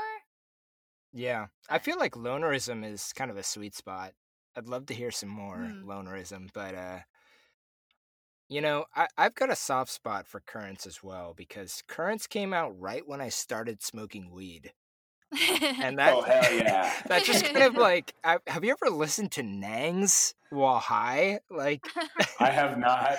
now I now I need to try it. get really high and put on nangs from currents and uh, it just sounds like what i felt like like the first couple of times i smoked weed Dude, well, I, I gotta say, I spent a ton of time my freshman year of college smoking weed and listening to uh, like Lonerism and uh, Mm. an Innerspeaker. So I, I feel that. I think I think Nangs is a Australian. Uh, I think it's slang for like whippets. Do you know if that's Oh. true? i don't know No, if that's I- true but that would make sense I think that's what it means. I, our Australian fans will have to uh, fact check me on that. Uh, actually, probably a good time to shout out our UK listeners right now. Apparently, this pod is is popular wow. across the pond. yeah So, uh, so uh, cheerio to uh, all of you. Uh, in the music history category of apple podcast Uh, we Yeah. are we are at least 121st in that category maybe maybe even further up the list at this point we have to check again, man. We have to figure out how to check. We, we like checked it though, and it was true. It Like, was we- true, I forget, yeah. I forget how we like saw that, but uh, we, we were able to like confirm it. So that was pretty cool. Um, so yeah, hello to all the uh, the Brits over there. Uh, we we love you. You're good. You're good people. Um, fuck off though. We're America. We're better than you. So don't ever forget it. Um, okay, what's the next song? It might be time. What uh? T- tell me about this one. How, what is it? Might be time like? it might be time to talk about the next song Yeah. Actually, I really, I really love this song. I think that you know when you hear Kevin's voice in a lot of his songs, it's definitely like s- there's more strain to it, and he like hits a lot of the higher notes. But I feel like for this one, it's kind of more of like a shouting singing. I don't know. I kind of feel like you know you can you can hear it in a bar and everyone will be singing the song. Um, but it, it's definitely about just like getting older and things not being as fun as they used to be, which I think we can all kind of relate to. And uh just accepting that you're getting old, but um you know, you just got to live it up while you can. Well, speak for yourself, Emily. I'm having a ball right now. Yeah, maybe I'm just I'm just feeling I'm feeling old. You're all alone, Emily. No one else feels old. We're all having the best time of our lives right now. I mean, I'll I'll say I feel old. Uh, like my hangovers hit harder now than they used to, but you know, I'm I'm still having a ball, having a lot of fun out here. No, I- I'm sad. Are you sad, oh Chelsea? no. No, I'm Wait, just that's kidding. that's because that's because you're up in Seattle where it's dark all the time. You know what? I, people say that. I don't know if that's true, but uh, I do find myself definitely missing the uh, the college experience. You know, Mm, but mm. uh, so I, yeah, of course, like you said, we can all relate to that sentiment of uh, it might be time to face it. You know, but also Right. that's it is a very negative vibe. I don't know. You know, I mean, he has different vibes on each of these songs, but to say like it might be time to face it sounds like kind of giving into the fact that you're not what you used to be and your experience is not as cool as it used to be, but you know, that's relative, right? I mean, experience is relative to to where you're at in the moment, and maybe it's not the same, but it could be just as good in a different kind of way. I don't know. Yeah, I think that's right. I, I, it does kind of have a, a an air of the uh, kind of like the "Don't Fear the Reaper" air a little Mhm. bit. Yeah. uh, you know, we know we know Kevin is a at his heart. Kevin is a sad boy. Like he He he can be, he yeah. loves this kind of shit. Um, yeah, I, I- I mean he he's very like uh, there's a lot of duality to Kevin, I think, and and this one maybe he he dips into that side of it. You know, The slow Yeah, it- rush. Especially the with slow rush. with There you go. Hey, that's great. I like that. That's a great little uh, he like also brings up how like his like friends around him are like you know doing things and i kind of feel like you know i'm seeing i'm i'm looking around and seeing like friends are getting married buying their first homes and stuff and i'm like i'm still like building up my career right now so i don't i'm like not at that point where they are and i'm just like you know what yeah I'm, going at my own pace but i also like it's kind of crazy to see like people are at their next point in their lives I don't know if you guys have have felt that, but I'm seeing a lot more of my friends like you know getting engaged and stuff or having like their first child, and I'm just like, wow, this is crazy. I, for me at least, I, I do see that, and I think everybody I know who's been like engaged or taking that next step, I think they're all very like, I think they're all making the right decision for them. But I, I have not, not yet felt any uh, jealousy or that feeling of like being left behind or, or anything. I have not felt that yet. I, I look at that and I'm like, good for them, but I'm really not ready for that. Like I'm, I'm really not at that stage. Like, so I'm, I'm not. I, you know, to me, it's like I'm, I'm, I'm feeling okay about uh, where I'm at here. So, you know, I'm, I'm married to the podcast, anyways. So. what's the uh, what's the next song? Next song, Glimmer. Ooh, I Tell me kind of like Glimmer. Glimmer. I kind of like Glimmer. This one was sick, and uh, also the shortest song, right? Shortest song? I believe it is the shortest It song. be, That's yeah. something you should talk about too. The, the number of songs on this record that are, are breaking the six minute mark, or uh, you know, pushing the, even towards the six minute mark. Um, uh, that's incredible. I mean, who does that? Um, it, it it really speaks to kind of the. Uh. There you go. I was about to say it speaks to his uh, kind of like dance. You know, he he pushes towards that like dance vibe uh, on this record because yeah, you don't want to dance to a two minute song. You want to get into the groove and dance for seven minutes, right? Like that's fucking cool. I, I really like that. Uh, um, but yeah, let's talk about Glimmer, the the short one, the short and sweet one. Yeah, this one's fun. I I kind of think about it as like being a really good runway song. Like I can just imagine yeah. like a fashion, you know, runway going through with this. Um yeah, I mean, there aren't really many lyrics to this one, Mhm. but I thought it was cool like to see his range. Like obviously throughout this whole thing he's he's kind of uh taken from a mix of different genres. Uh but this one, yeah, he, he turns up the bass and it's more of a housey feel. Yeah, yeah, a lot more kind of sampley, like uh, chop and screw almost. Like it, it was cool, man. I, I liked this one. I thought it was sick, and also good idea on the runway song. When we uh, when we have you in the redefining records merch, this is when we'll put you up there too. Okay. so. Yeah, I agree. It's kind of like I feel like he was trying to do what he did on Glimmer in a lot of different songs of like he, he- you know, Kevin kind of really wanted to incorporate these house and disco vibes into a lot of songs and this one felt like he really just committed to it and it's like kind of a short little bit and it's at the end, you know, towards the end of the album and he was kind of just like, yeah, this is just a house song, you know, like this is just one to dance to. It's short, and you know, it didn't didn't have the long song where you could get into it, like you said, John, which is good. But it kind of felt like he didn't try to do too much with it, and he kind of just committed to that idea of uh, this is just like a dance song. Yeah, love it. Short and sweet. I love it. Followed by finally the longest song on the record, uh, One More Hour, which again kind of you know you look at one more year and then one more hour it's it, it again ties into this kind of like passage of time but uh, emily why, why don't you tell us about it Yeah, so I like how he bookends this album with one more year and one more hour. And I also read up about how he mentioned how like this one more hour is supposed to be at the end of the year. Mm. Oh, I see. Okay. So this is like so this is like the cuz he mentions like he he's like I thought it was actually kind of a goofy lyric in the first song where he goes like, "Ah, 52 weeks, Yeah. 7 days each." I'm like, Oh, yeah. "Oh, oh, thanks thanks Kevin." Uh, unless it's a leap year and then it's 366 days and February has a it's like, "Come on, man. What are you doing?" Yeah. But it's actually very good actually. Now now it kind of makes sense to me where he like really breaks it down like, "Hey, let's subdivide this year and boop, one more hour. Okay, it's the last Anyways, I'm talking too much. You you tell me about it. Oh no, I just want to quickly like tangent though. Like when you were talking about the 52 weeks thing, that kind of reminds me of like the feeling what we got from Rebecca Black's Friday, where she was going through going through the week, and we're like, yeah, we know that Thursday, you know, comes before Friday. Drawing Oh, from man. uh, current hyperpop sensation Rebecca Black. Have you seen her new version of Friday? no. She did a version of Friday, like kind of in the style of 100 gecs. Oh god. Um, but it's like, but it's like shitty. It's like not like I kind of like 100 gecs, but like her version, it, it was like shitty version of that. I don't know. It was super weird. Hmm. well, well, so this song I like called it a rhapsody because it gave me Queen vibes.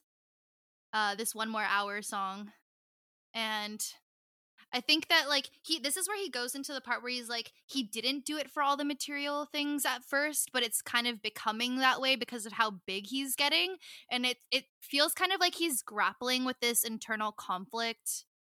Um, and he's like kind of being really transparent about it with all of us and uh I don't know if this was like, you know, one more hour. The album's also like almost an hour long, so I don't know if that has any, you know, relevance. Probably but does, um, yeah.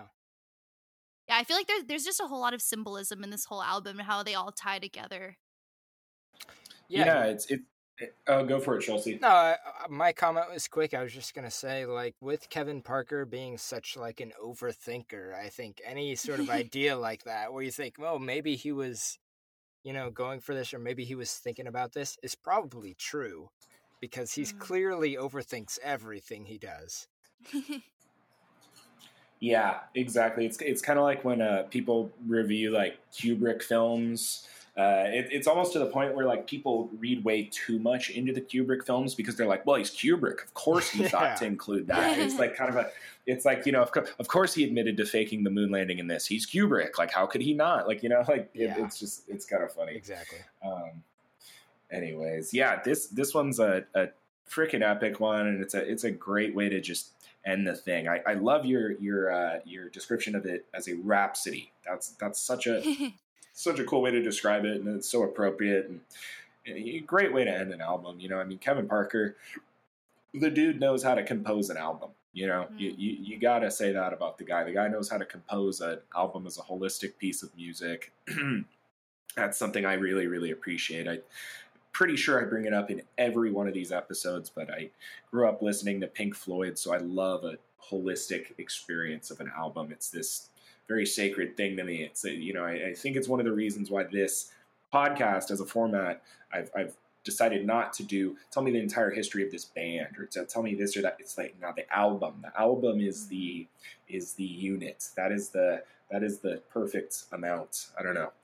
Anyways um Love it, final thoughts on this one Emily. I'm just like I'm just blown away by like how much I didn't like understand until I kind of, you know, took a, a closer look at the lyrics because like obviously it sounds like amazing, but just like to kind of go into depth as to like what all these things are and like being able to actually tie them to each other, like he put like so much thought into into making this and you know, I think it makes a lot of sense that it was so popular and one of the reasons why I chose this album was actually because last year in my Spotify unwrap, I had like four songs from the Slow Rush as like the ones that I played like all year round. So I just kind of felt like maybe this would be the one that, you know, I have a little bit more to talk about. Yeah, yeah, I feel it. I mean, it, there's a lot to talk about on this record. I, I think you're absolutely right. Um, it's been interesting too, getting your perspective on it because I, I'll be totally honest. I listened to it purely as a musical experience. I didn't do a whole lot of Mhm. research into the like meaning behind the songs and things. So it was it was actually really cool to hear you you know kind of tell some of those stories and, and give some of the background to this. I mean, it was, it was enlightening to say the least. Yeah, I think um, you know with Tame Impala music and and Kevin Parker, I think digging into the lyrics is a necessary part of the experience. I know. Uh, quick plug: there is uh, an article kind of from a while ago on RedefiningRecords.com where uh, my friend Lucas wrote a kind of dissection of the lyrics on Innerspeaker, actually and I think it's really good. So you could go check that out as well, John, if you're interested in lyrics with with the Innerspeaker album.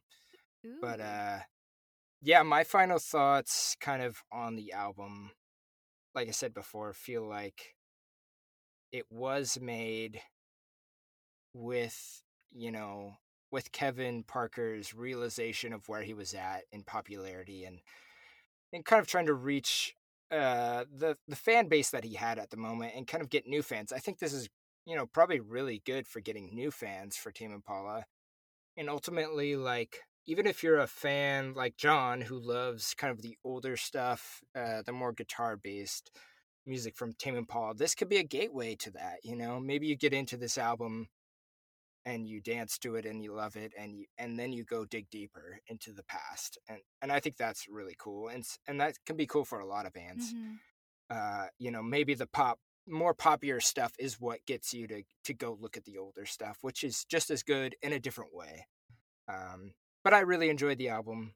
Thought it was very accessible uh think it'll play great at festivals whenever he can go get on that festival circuit again and uh and he also you know i said this in in a previous podcast but he kind of included some old stuff you know some like john said during a couple of the songs there was an acoustic guitar that came out you know he he incorporated some old elements as well. He didn't go full electronic on us even though it was more electronic pop than previous albums but really accessible really good and just kind of enjoyable to listen to. Even if it doesn't meet your every expectations, it met a lot of them.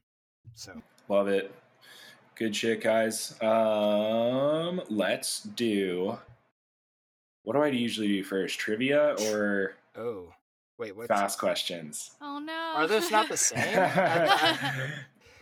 no, they're not the same. Um, Do trivia- okay, trivia let's- first, I think. Let's. Okay, let's do trivia. Um, trivia. Trivia. Trivia is easy this week. it's time for trivia. It's time for trivia. It's time for trivia. Trivia. Trivia.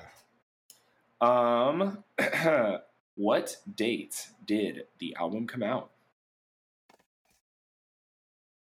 Is this trivia for me or for our audience? Oh no, this is for. I, sh- I should have probably explained this. That would help, huh? Um, wait, Emily, you mean you didn't have to listen to every single episode of this show before you joined Redefining Records? I'm so sorry. How Schulte. insulting. How Schulte. Schulte, we need to update the syllabus here, man. We need to update the new hire Emily, process. you're fired.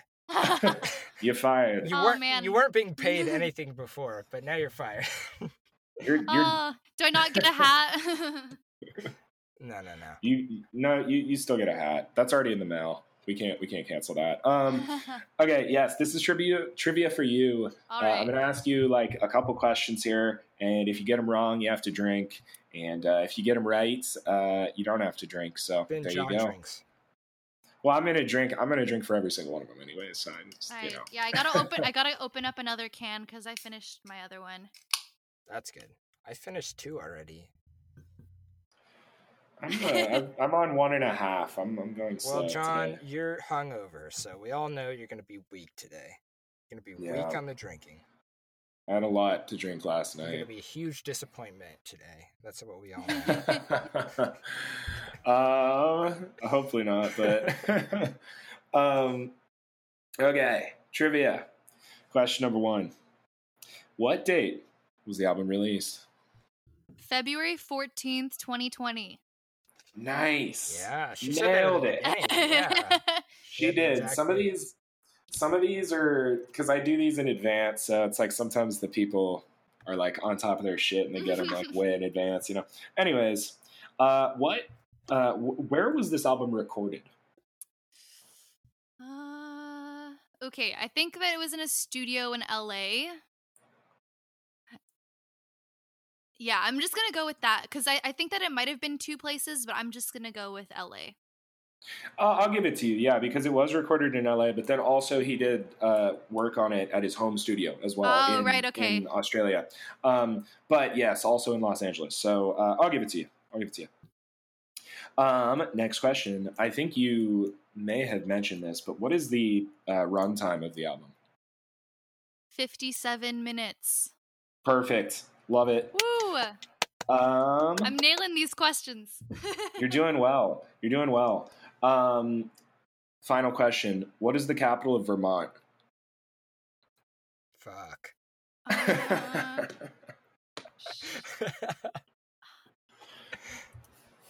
uh, ooh, was- uh, Cheyenne? No, that's not right. no, it's uh, it's Montpelier, Vermont. ah.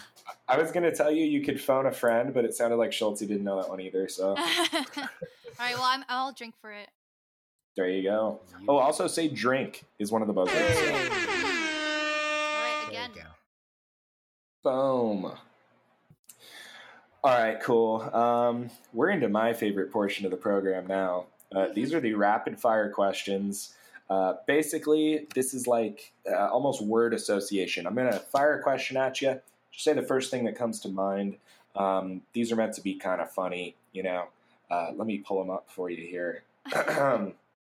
some of them are funny, some of them are a little more informative. But uh, question number one favorite track? One more year. Boom. Question number two least favorite track? Oh God. Uh, probably. Is it true? That works. Uh, there's no wrong answers to any of these. These are just fun ones. Um, how should someone listen to this album for the first time? Hmm. Definitely with some substance in them. Just kind Nice. of, and I think they need to be on like a couch that they can sink into. Big, comfy couch. I like it. Like a, a tripper couch. Uh, related question Have you ever listened to this album under the influence? You can plead the fifth, of course. I will go with absolutely. Yes. Hell yeah. You're going to fit right in at redefining records, okay? um, I already asked you that. What do you think Kevin Parker was under the influence of when he made this album? Anxiety. Anxiety, nangs. Yeah, I mean, I I always like to think he's on LSD, but uh, yeah, I'm gonna go with that. LSD. I like it. I like it. He's he's got a like an LSD feel.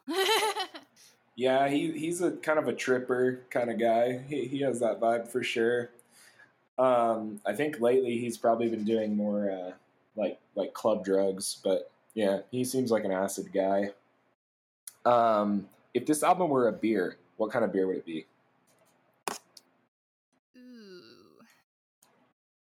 I'm gonna just say a saison because I really like saisons and it's a fancy word. I think that's perfect. I, I that's good enough for me. Fair enough. Um, would you get intimate to this album? uh, uh, no, I don't think so. I, I like to separate this album from from that, and yeah, I don't know. I feel like the the music in this album doesn't just work for that. Yeah, yeah, yeah, yeah. I, I see what you mean. It's like a little bit too, uh, like it, it's super vibey and it has a great uh, rhythm and it's you know it's vibey like that, but it's it's a little too uh, overwrought with uh, you know emotional sort of weirdness. I think. right? Yeah. Yeah. it's like it's like at, at at first glance it seems like a good album for that, but then maybe it's uh, eh, a little too deep. I I, I feel yeah.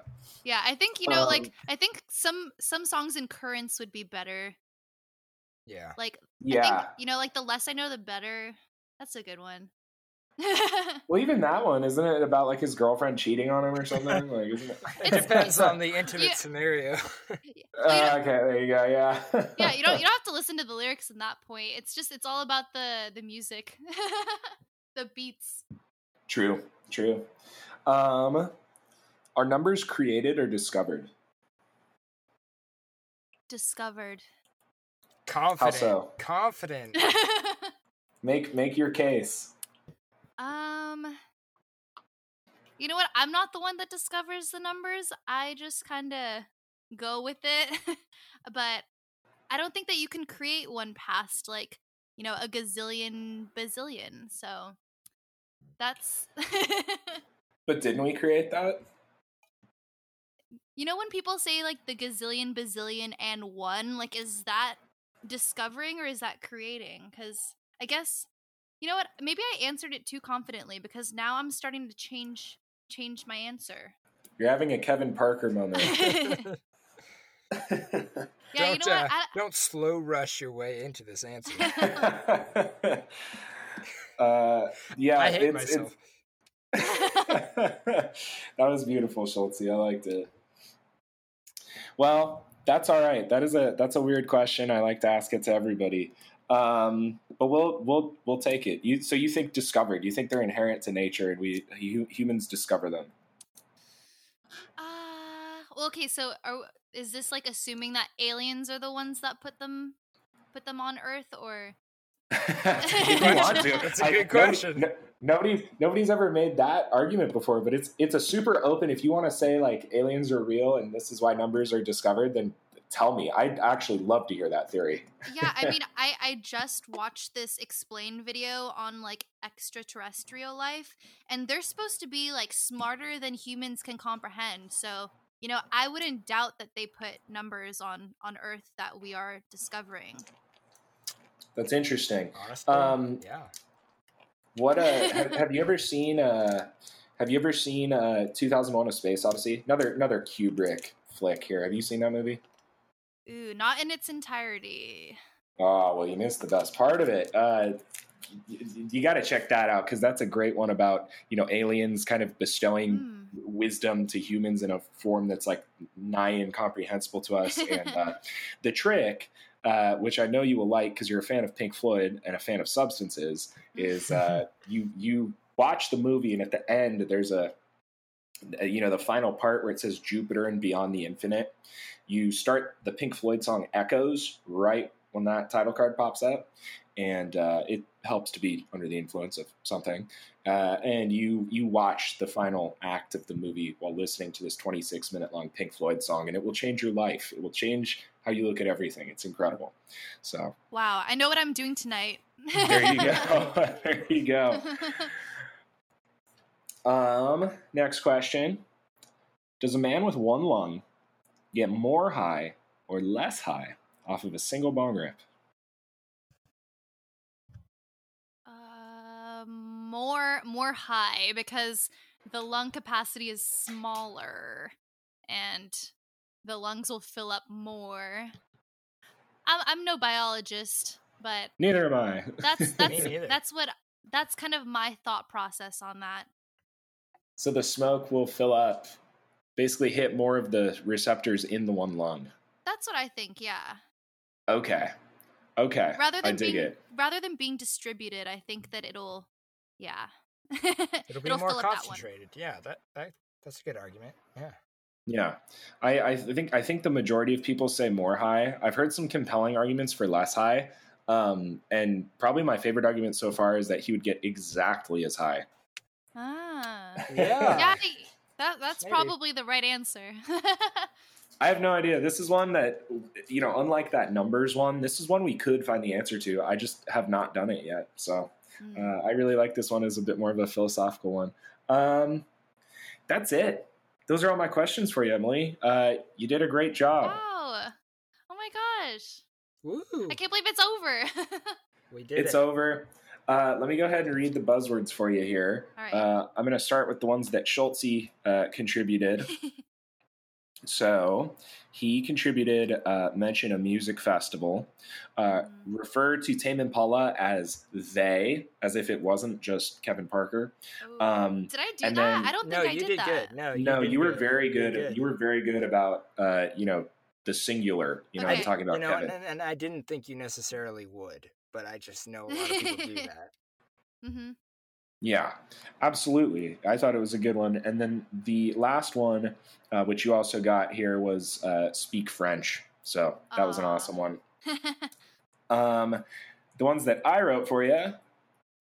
Uh, first one is say that something is the best or greatest ever. So, like, use some kind of a hyperbole like that. You did Mhm. not get. Mhm. Um, use an onomatopoeia. You got. Talk about your middle school music taste. You did not get. say experimental. You did not get. Uh, recite lyrics. You got. Uh, mention a band you used to be in. You got. Uh, refer to an album made post 1990 as a record. You did not get. Um, use the phrase ahead of its time. You did not get. Mention pop music. You got. Uh, or did Schultze do that one? I forget. I think you did that one. yeah. Uh, yeah. Name a specific guitar you did not get. Uh, call something cliche you did not get. Um, say the word drink you got. Use the phrase vintage you did not get. Uh, mention disco. Uh, I think I gave that one to Schultze. That was the one. Mhm. Yeah, baby. Uh, talk about jazz you did not get. Say mainstream you got. Say psychedelic you did not get. I was really Oh, hoping for I'm that su- one. yeah, I'm surprised I didn't say that one. Yeah, I was. I put that on there. I was thinking about putting like trippy or something too, but yeah, psychedelic, and then uh, end a sentence with the phrase "I don't know." You did not get. So uh, actually, really good job. wow. Oh my gosh, this was so much fun. Yeah, well, I appreciate you coming on. Uh, I hope it was not too rigorous of a uh, hazing ritual for you here. I, I know uh, our HR department would get mad at us for that, but uh, Yes. you know, I had a lot of fun too, and I uh, I'm I'm glad to have you here at Redefining Records. You're uh, you're going to be covering the uh, what like geopolitics and a military hardware beat. Is that is that it? Oh, yeah, yeah. Um and, oh my god, Schultz, yeah, he did brief me on that. And I'm excited to bring what I have to the table. And we have high expectations. We expect perfection. Oh yeah, oh yeah. I nothing but nothing but here at uh, at Redefining Records. Um, but that's awesome, guys. Um, be sure to check out redefiningrecords.com uh, for all these wonderful articles that we have uh, referenced here. Give us a follow here on uh, Spotify or Apple or whatever you use. Follow Schultz's podcast too, Sounds for Thought. Um, follow me on Instagram. I'm Delta Dagger Music. Follow Redefining Records on Instagram. Uh, follow Emily. See Emily play. What? Uh, how do you how do you spell that again, Emily? so it's C with E like three E's and then Emily play with three Y's. Nice. I love it. Well, cool. That uh, that about wraps it up for this week here, guys. Um, we will see you with another episode in two weeks. Peace. Bye.